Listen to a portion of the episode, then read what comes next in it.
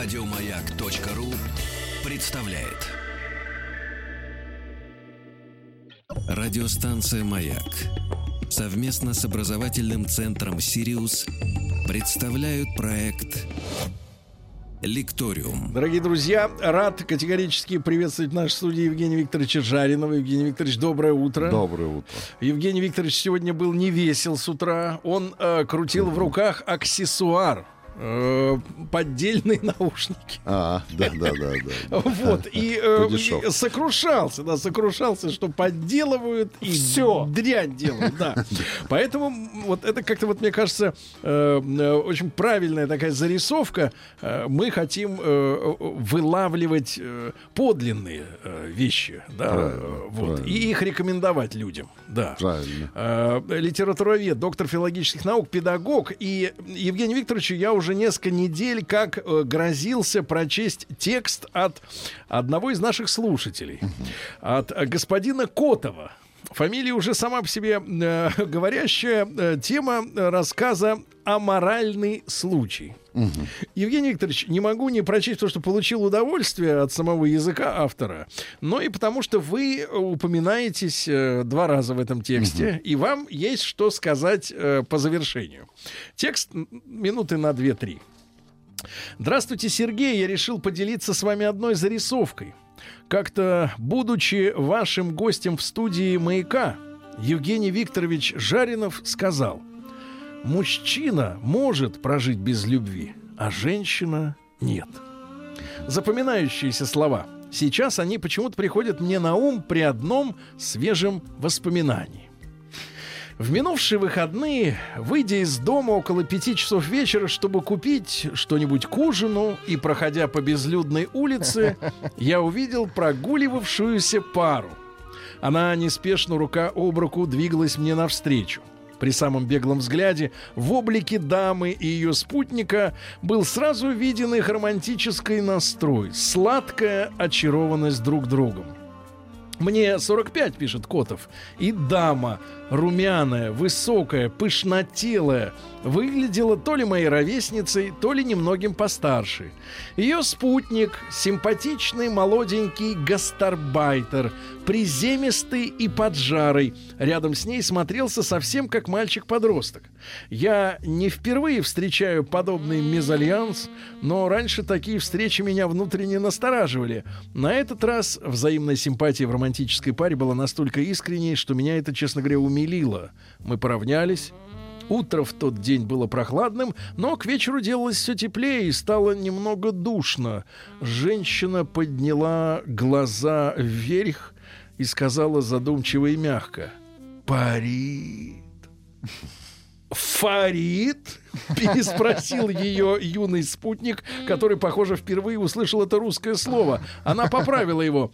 «Нет, парит. Ну, это значит, что будет дождь». Не меняя своих траекторий, мы разошлись. Я дошагал до продуктового магазина, там немного постоял в очереди. При выходе на улицу меня встретил начавшийся дождик, и мне подумалось, что пышнотелая дама и ее юный кавалер-гастарбайтер уже спрятались от него в каком-то укромном уголке. Там, в этом уголке, то кто и как э, относится к их союзу, каковы его перспективы и всякое прочее, их совершенно, совершенно не парит. В чем же смысл моего письма, э, спрашивает господин Котов. Может быть так? Получается, что приезжая к нам на заработки и выполняя малооплачиваемую работу, наши гости в то же время поддерживают наших женщин, оставшихся в одиночестве. Почему же так выходит? Опять хочется процитировать Евгения Викторовича. Мужчина может прожить без любви, а женщина нет. Я, конечно, это понимаю, но тем не менее мне почему-то от этого становится не по себе. На этом все. Э, с уважением, Котов. Вот ну, такое. Ну что, я хочу сказать, у человека явно литературный дар.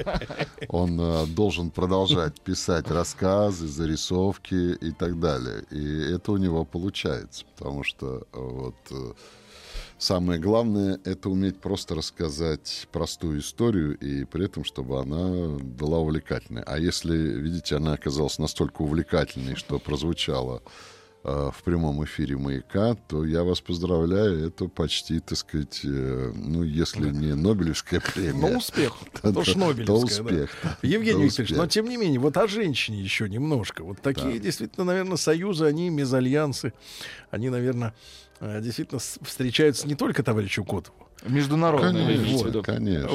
Вот, но, но об этой ли любви вы вели речь, когда сказали, что мужчина может прожить без любви, а женщина нет? Я всегда вспоминаю фразу по этому поводу Жванецкого. Наши женщины, русское, а, лучшее наше достояние. Так и увозят, так и увозят. Так что тут что тут говорить. Это лучшее наше достояние, так и увозят. Ну, что делать? Ну, так сказать, наши, э, наши женщины, это действительно м, прекрасные. Они э, умеют любить и... Глаз Евгения Викторовича заблестел. Да. И да- дай бог им э, Сил. всего хорошего и прочее. Потому что я еще раз говорю, когда я еду по провинции нашей, у меня вот есть такой городок, город Ржев, который я довольно часто проезжал. И первое, что меня поражало, это то, что все мужики как будто в санатории. Причем в санатории, где их лечат от алкоголизма, серьезно. Они все в одних и тех же а, Позах. обтруханных э, трениках не первой свежести с разными надписями «Адидус», «Адипас» и так далее. В таких же кроссовках рваных. Вот, и сидят так вот уже уставшие. Как будто сам Ржев выглядит так, как будто только что немца выбили. Вот только что немца выбили, и еще не наладилась у них жизнь. А мужики это те самые бойцы, которые немца выбили. И больше им не на чем жить и не для чего жить. Потому что самое главное они совершили. А все женщины стараются вот это вот э, дикое состояние разрухи при, преобразить. Они следят за собой, они работают в магазинах. Мы пришли туда, два трезвых мужика, так они вокруг нас порхали только так. И то, и все, и пятое, и десятое. Парили. Увидели Парили, да. диковинку. Диковинку увидишь, что в середине дня, да еще перед праздниками, да еще трезвые, да, и просят там не водки, а картошки. Это уж совсем не туда. Ну вот, а это самое... а Ну, хорошие они там, женщины. она- ну, они- конечно. Потом они, понимаете, в чем трагедия-то? Они за детьми следят. Хотя понятно, что вот их мальчики, скорее всего, повторят судьбу вот их папаш и так далее. И тоже будут как будто какого-то невидимого немца выбивать отсюда.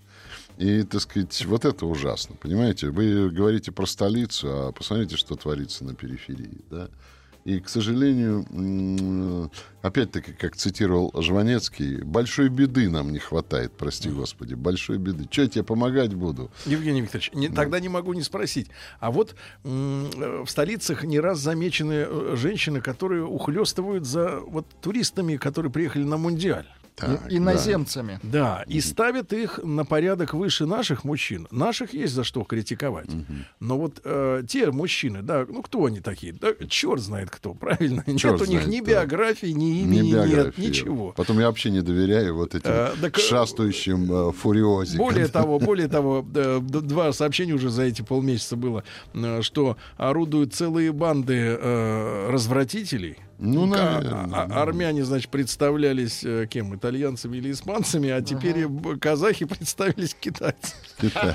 Ну что, получится. И, и, в общем-то, они, да, так сказать, э, правят свой бал. Почему наши женщины, да, вот если исторически, как это сложилось? У нас есть, да, такая история, что исторически, э, ну, есть такое преклонение перед западным товаром, например. да, ну, и при Пушкине то же самое, да. Да было. и при Грибоедове, А, а откуда взялось преклонение перед импортным мужчиной? Ну, Вот перед иностранцем вообще всякие. Ну, на самом деле, это, мне кажется, очень... Ну, мы же не считаем женщин, например, иностранок какими-то выдающимися. Ну, как мужчины. Нет, не в этом дело. А, дело в том, что м, всякая иноземщина, да, она представляется, это уже на архетипе. Она представляется иной, я не знаю, почему так э, Качественно иной причем. Да, иной, качественно иной, и она... а, дело в том, что по природе своей, во-первых, и русская женщина, и русский мужчина Хотя э, Пушкин сказал, что мы ленивые, не любопытны. Нет, мы совсем не нелюбопытные. Мы любопытные, нам интересно. Поэтому, смотрите, многие россияне ездят. А если взять историю, то хождение за три моря Афанасьева Никитина, это вообще там 16 век. А на Царьград прибивали ну, самый это варяги щит. в основном. Это не мы, это варяги, это к немцам. Ну, а вот и придирки. А вот э, то, что человек э, Тверской купец совершил приблизительно то же самое, что совершил Марко Поло, только тот дошел до Китая, а этот дошел до Индии, еще раз говорю, да и не сел в самолет, не прилетел, а в буквальном смысле по земле и остался один. И потом э, написал блестящую книгу, которая с литературной точки зрения ничем не уступает Марко Поло. Причем он так точно описывает быт э, индусов. Причем у него такая там веротерпимость к этому православного человека. Он так, так сказать, их понимает и пытается, короче говоря, э, прям как по э, Горькому. Uh-huh. По мне всякая блоха неплоха, все черненькие, все прыгают.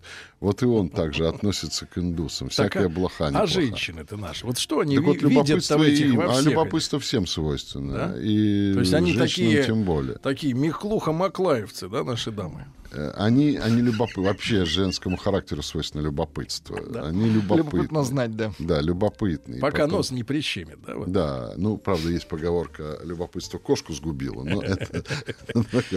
Но они любопытные. Ах, любопытные. Они у нас любопытные. Хорошо, Евгений Викторович. А как и все женщины мира, кстати сказать. Это свойственно женщинам, мне кажется. Любопытство в большей Я ваш взгляд, да, Вспомните, на чем построена прекрасная сказка Шарля Перо э, «Синяя борода». Что говорит синего? Не заглядывай, и будешь счастлив. Как не заглянуть, когда запретили? Раз запретили, надо заглянуть.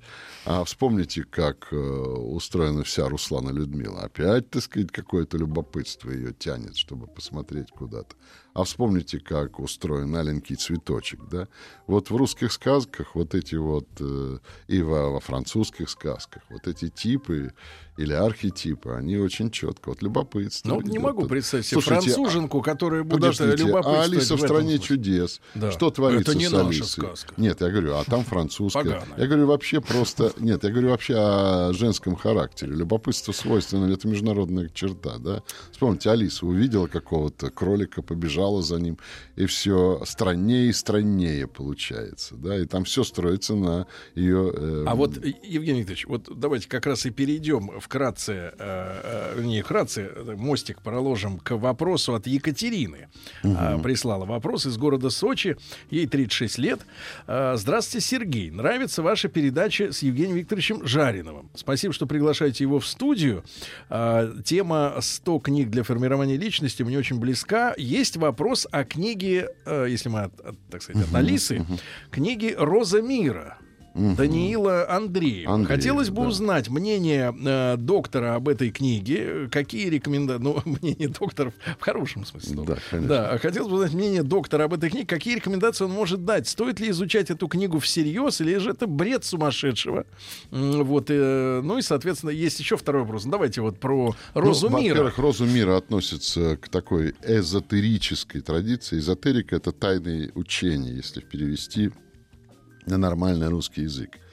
И мы знаем, что есть особая традиция русской или славянской эзотерики. Это Блаватская, которая обрела уже ну, мировую славу. Это тот же Данил Андреев, который является сыном э, замечательного, великого русского писателя Андреева. И если вы хотите узнать мое мнение, но я не любитель эзотерики. Это Гурджиев, это уже из Грузии, который, кстати сказать, был эзотериком такого уровня, что по некоторым легендам у него уроки проходили как Гитлер, так и Сталин, между прочим, да. И у него там ученик Люцифера, что ли, есть знаменитая книга. Если вы, ну, как говорится, человек нерелигиозный, то, ну, ваш выбор, смотрите, любой Там, я поясню нашим слушателям, там описаны, ну, так вкратце, да, путешествия в так называемый мета, например, Петербург, да, да, а, который да. как бы вот, я, я, трудно сказать, как это в отношении нашего мира, где это находится, но, грубо говоря, на другой стороне земного диска, Ага. На другом, на как другой у стороне. Лукьяненко? Зем... Нет, Нет, нет, нет, Лучше? это эзотерика. Да. Эзотерика. Значит, то есть параллельно существует Да, некий да, да. э, тот же мир, но другой, как бы, да, вот. Послушайте, это Ус- э, Успенский наш э, русский философ, который тоже очень на Западе ценится, и у него есть отсюда и Андреев, у него Ну есть вот, а книга вот сла- «Четвертое измерение». Евгений, ну вот Екатерина спрашивает, действительно, сумасшедшего ли это э, бред? Или это как бы, как вот относиться к такой литературе? Или просто это, художественный или это типа фэнтези, или Ну это да. что-то духовное, или это что-то просвещенное, и Вот- товарищ там побывал и рассказывает Подождите, нам... что-то духовное, а всегда, я вам честно скажу, вещь опасная. Потому что Что-то что-то духовное не может быть. Потому что я с одной дамой спорил, которая утверждала, что романтизм э, это духовное. Она спорила и со мной, и с Лотманом заодно, потому что я процитировал Лотмана, а она по невежеству своему этого не знала. И вот вы говорите, что главным героем романтиков является дьявол, а это Лотман сказал, а не я. А для меня романтизм это духовное, на что я ей возразил и сказал, а что, дьявол вещь э, не духовная, материальная, это что, ведро, что ли? Дьявол, он, э, как Люцифер, весь э, из духовности состоит. Но у нас, Только- у нас духовное это Да. обязательно с плюсом. то- вот это совершенно не так, потому что духовность, э, зло тоже духовно. Ну, не понимаете? бестелесно. Совершенно верно. И дух, он разный бывает. Дух, э, вообще говоря, Злой. может быть и демонического свойства. Дух может быть и демонического свойства. Поэтому я бы так сказал, что вот э, подумайте сами, полезно ли будет вашей душе. Если уж на то пошло, и вам нравится фамилия Андреев, то прочтите лучше его отца. Это, но у него есть такие книги, как э, «Дневник дьявола», да? У него есть, или «Дневник сатаны», у него есть такая книжечка, как э, «Иуда какие. Искариот», да? Ага. И вы увидите, откуда э, сыночек произошел, да. Но в отличие от сыночка, э, папа-то был прекрасный художник. И, а художник, и художественное слово заключается в том, что вам там не отдают однозначного ответа. Вам там показывают, под- в чем и суть художества. Э, Оно отличается от билетристики или от э, простой журналистики. Вам дают разные варианты, а вы делаете выбор потому что там Иуда Искрет-то тоже показан через Христа и так далее. Но у Леонида, у, простите, у Леонида Андреева есть же прекрасные рассказы. Я советую, перечитайте рассказ о семи повешенных. Страшно, на самом деле, современный рассказ. Посмотрите его э, «Петька на даче». Это ну, настолько Но современный не рассказ. заигрывайте, Екатерина. Да? Нет, а Леонид Андреев прекрасный Ну, я имею в виду с, вот, с этим. А вот с, с сынком осторожней. С сынком потому что- товарищи. Вот да. вспомните, он стал ведь очень популярен в начале 90-х годов, когда Да, у да, нас да. сумятица была полная. Когда чего- тиражи газет про когда искали НЛО, такое. про НЛО перекрыли, Подождите, перекрыли да, огонек. а, и- Евгений Викторович, да. сразу после новостей новостей спорта продолжим. Радиостанция «Маяк» совместно с образовательным центром «Сириус» представляют проект «Лекториум». Друзья мои, спасибо вам большое за ваши вопросы, за неравнодушие и за внимание, конечно. Сегодня с нами вновь в студии Евгений Викторович Жаринов, литературовед, доктор филологических наук. А, И я э, возвращаюсь к вопросам от Екатерины из Сочи, ей 36 лет. Ну, с Данилом Андреем мы, э, мы с сынком, как вы сказали, разобрались. Второй вопрос. А, Дайте, пожалуйста, оценку книгам э, Николая Лескова. О, это великий А писатель. есть ли в его творчестве книги, которые годятся для формирования личности? Ну, конечно, есть. И, ну, посмотрите его, например, «Тупейный художник», да? Э, прекрасный фильм такого замечательного питерского или тогда еще ленинградского режиссера, как Ауэрбах. Так и называется «Тупейный художник». «Тупейный художник» — это парикмахер. И вот э, как крепостной парикмахер, это такая Ромео и Джульетта, только в эпоху крепостного права. Страшно интересная, страшно трогательная история. Я уж не говорю про его великий э, рассказ «Левша». Это вещь, которая, вообще говоря, очень многозначна, очень российская. Посмотрите, замечательный фильм, э, инсценировку этого рассказа, сделанный прекрасным нашим режиссером Овчаренко. Вот она где-то 30-летней давности, чуть больше, эпохи перестройки. Ну, очень хорошая картина, посмотрите. Там играют прекрасные актеры. А заодно и перечитайте этот великий рассказ про все то, что творилось, творится и будет еще твориться в России. Вот сейчас у меня эм, одна бывшая моя студентка написала очень проникновенный пост в Фейсбуке по поводу нашей сборной, кстати сказать. Так, И- так, так, да, Евгений да, да. Викторович, И она, э, хотите актуальности Да, добавить? и, да? она, так сказать, обратила внимание, Так. что э, Ну-ка, Владик, будь готов. были э, ребята там в команде, да, Да. которые, так сказать, совершенно неизвестные, не миллионы за них плачены и так далее. Она подняла их э, прошлое и увидела, что это совсем молодые ребятки, которые жили в городе, где и футбольного поля-то быть не могло, там вечная мерзлота, что ли. И что они э, еще с детства рвались к тому, чтобы стать футболистами и прочее. И вот их, им дали, наконец, этот шанс. И она очень проникновенно тост, э, тост тест, э, тест или там, не знаю, простите, э, пост написала о том, что вот она за этих ребят, вот она болеет за этих ребят. Они бились, мол, им не хватало мастерства, но они бились, потому что для них это, это очень важно, это больше, чем деньги. Да? Кстати сказать, в современном футболе уже э, деньги определяют все. Вы посмотрите, как вылетели Месси, вы посмотрите, как вылетели португальцы с их большими гонорарами, да. Я, например, болел за Исландию, потому что когда в команде находится упаковщик Зубной соли врач. и зубной врач, это ребята... трудовые и в какой-то степени такие же исландцы у нас в русской сборной, в нашей российской сборной, потому что это ребята ниоткуда. И кто-то ей, ей ответил в комментарии, это же, говорит, Лесков, это же, говорит, левша. И она, так сказать, с этим согласилась. Потому что вот они, наши левша, вот в футболе, вот они... Евгений Викторович, а чего не, не, не хватило? Ну, как бы ему все хватило, всего хватило. Но почему имя Лескова все-таки стоит немножко особняком от, грубо говоря, классиков? Ой, вы знаете, это не совсем справедливо. Во-первых, посмотрите его прекрасный роман «Соборяне». Великолепный роман. У него, ну, во-первых, он не вписался в то, что его не любили большевики. Он был, э, э, грубо говоря, реакционером. Он не любил, и вот в Соборянах это очень, он не любил этих революционеров-демократов, которыми перенасыщали нашу школу. У него А был что очень- ж, Пушкин ты любил? Жаловал. А Пушкина мы создали, Пушкина мы подмазали, Пушкина мы, так сказать, Подлатали. Рихта- рихтанули. подлатали к 1937 году, 1937 году, понимаете? Пушкин это уже не тот Пушкин, который в реальности. Пушкин это уже, как говорит один человек мой, находящийся в знакомый в глубокой деменции, он через каждые пять минут читает одно. Он был актером прекрасным, это, а сейчас только одно застало. Да?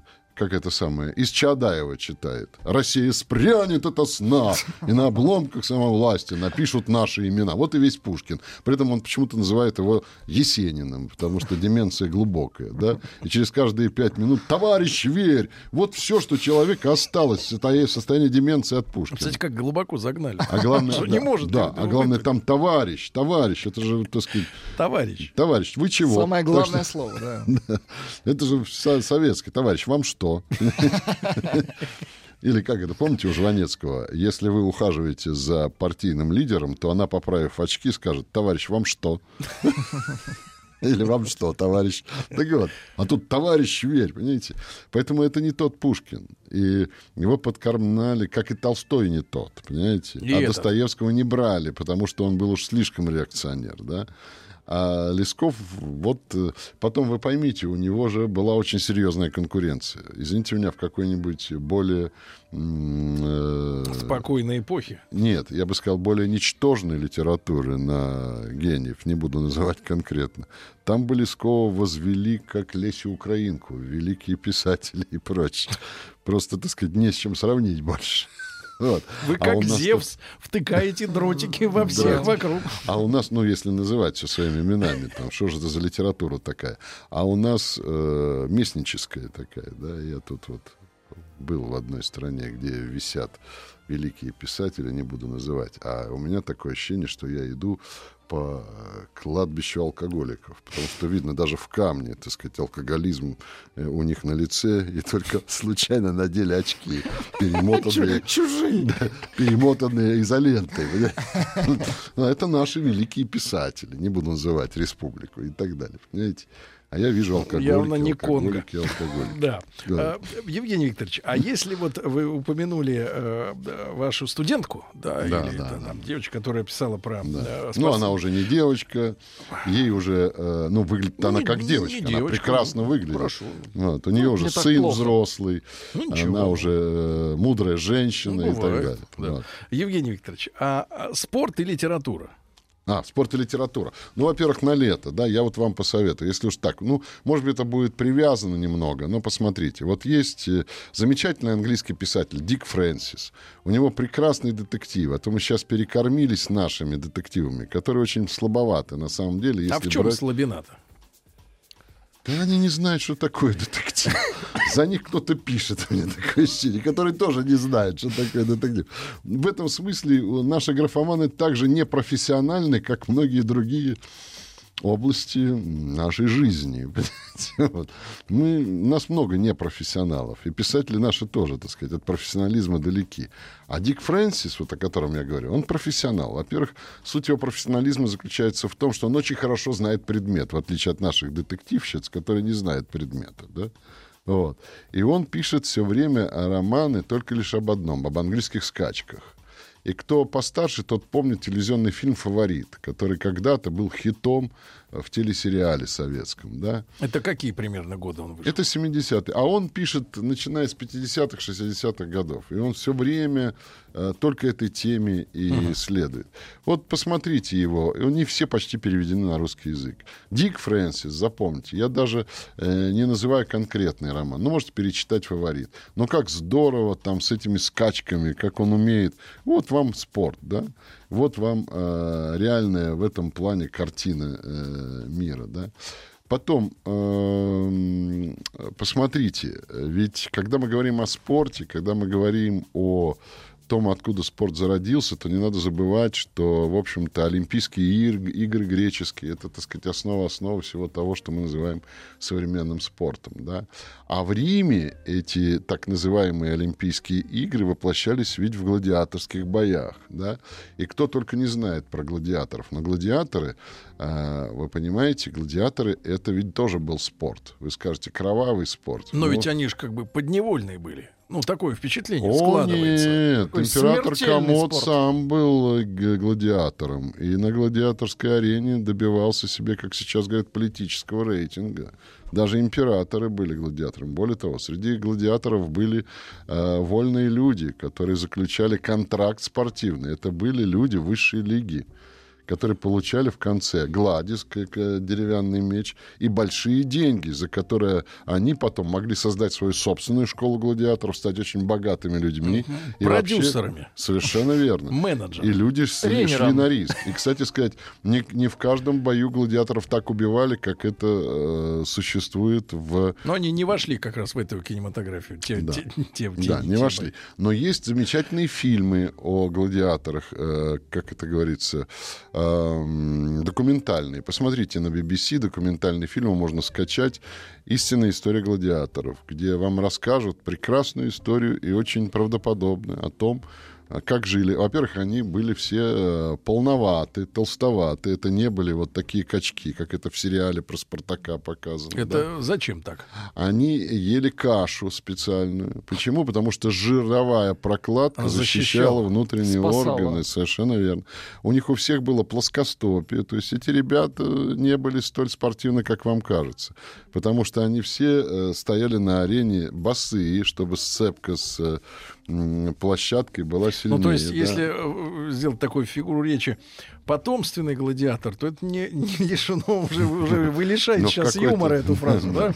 Да, да, Как да. старый опытный Да. камикадзе, да? Плюс ко всему, э, гладиаторы были столь популярны, что э, вот в Помпеях, да, которые откопали сейчас, Да, да, да. вот, Там же эти старички отдыхали культурно. там, да, во-первых, там э, все эти Помпеи развешаны э, этими самыми рекламами Mm. Глади... Это то, что сейчас называется э, э, prize fighters среди боксеров. Вот uh-huh. это вот и есть гладиа... прообраз гладиаторов. Вот вы бокс любите, там тоже убивают. Вот и это. И туда ходили беременные женщины, э, дети. Туда ходили все, потому что гладиаторские бои были э, к определенной формы эстетики. У римляне вообще люди кровожадные. Вот определенной формы эстетики. И это, э, ну как, э, считалось, э, они были так популярны, как сейчас рок-звезды. Так это было другое отношение к жизни и к смерти? Совершенно верно. Они создавали, ну вот потом все то, что мы называем стадионами, это идет от Колизея, это гладиаторские арены. Понимаете? Вот вы идете на арену Лужники, скажите спасибо Колизею. Потому что именно римляне придумали бетон. А вопрос тогда. В те же да. годы э, поэты или писатели э, были настолько же популярны? Люди искусства, вот, да. Да, или, или они на порядок ниже стояли вот в рейтинге? Там были... Э, великолепный вопрос. Там были поэты так же, как и в современном мире. Одни были обласканы властью, другие были э, этой властью неприемлемые. Вот, например, э, величайший поэт Рима Вергилий был настолько обласкан властью э, Октавиана, э, Августа, э, это первый век нашей эры, что о, считался официальным поэтом всей Римской империи. Он создал поэму, которая является культурным кодом всего Рима. Радиостанция «Маяк» совместно с образовательным центром «Сириус» представляют проект Лекториум. Друзья мои, Евгений Викторович Жаринов, литературовед, доктор филологических наук. Ну вот предлагают, э, э, предлагают зажарить Жаринова за Пушкина, за то, что да. он его, можно сказать, э, причислил, да, к, к созданному. Так чистили в 37-м его. Да-да-да. Ну, возвращаемся, Евгений Викторович. Эм, э, да, римские поэты, да, римские поэты и, и власть, да, Ну да, вот Вергилий, Вергилий, это великий поэт, он создал К сожалению, нам не повезло. Ну, то есть он мало того, что придворный, так он талантливый. Он очень-то. Это, понимаете, Вергилий, ведь он повлиял, влия... оказал такое влияние на мировую литературу, ну, начиная с Данте, потому что Данте, божественная комедия, она вся взята из шестой песни Энеиды, где Эней спускается в загробный мир. И То есть все именно, украдено до нас. Э, понимаете, в литературе нет понятия украдено. В литературе есть понятие диалога с прошлым. Потому что любая новая книга, она всегда вступает в диалог с прошлым. Если этого диалога нет, то э, книга как бы не прописана. В, потому что литература, как опять пишут и знаменитые люди по этой части, это вторая реальность. Это не первая реальность, не отражение первой реальности, а вторая реальность. И в эту вторую реальность надо прописаться. Кстати, что... Евгений Викторович, а вот такой теоретический вопрос э, к вам. А, сегодня выходят на экран многие фильмы, угу. которые, к примеру, реконструируют некое историческое событие. Угу. Тем более, например, важное для истории нашей страны, например, войну, угу. какой-то эпизод. Угу. Угу. Потом авторам предъявляют что, то, и, и фразы какие-то кривые сказанные актерами, да, угу. и, и исторически неточные какие-то вещи, и осознанно. Хотя э, фильм, условно говоря, ну в коммерческом смысле паразитирует на событии ну, понятно, истории. Понятно. А, а те говорят, это кино. А это кино.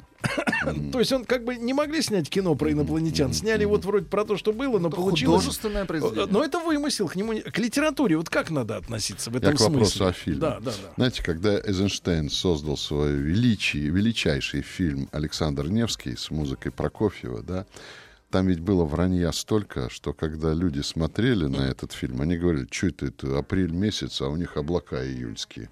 То, что снимали-то летом да? Ну, небо не меняется. Да, и как бы, ну, столько там, не то, не то, а историки разносили его. Но вы понимаете, это великая картина. И это создал Эйзенштейн. И он создал свой мир. Он создал твою ре... вторую реальность.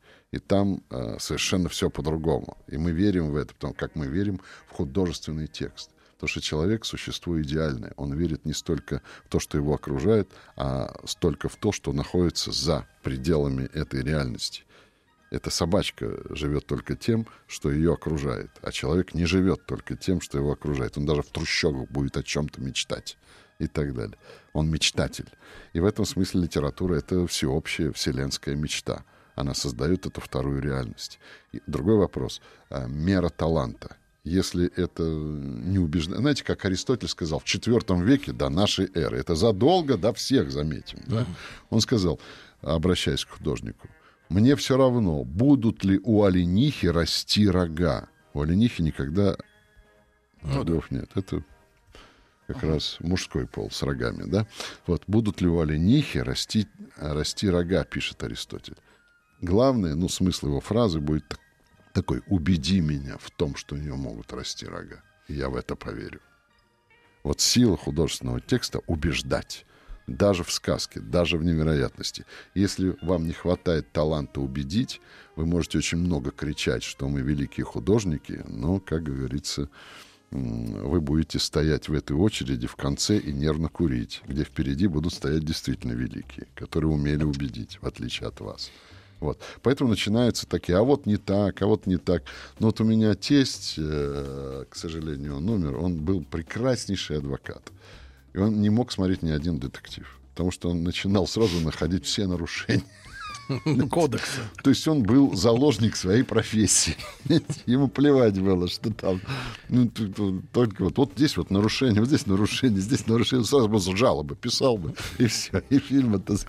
Ну, вот так вот, ну что делать? Иногда люди бывают заложниками своей профессии, и у них есть определенная ограниченность жанра, жанрового восприятия. У меня другой есть приятель, тонкий, эстет и так далее. Он не может смотреть фэнтези. Говорит, опять про хвостатых? Нет, выключай сразу смотреть не буду. Евгений Викторович, а соцреализм мог быть высоким искусством или однозначно обречен на...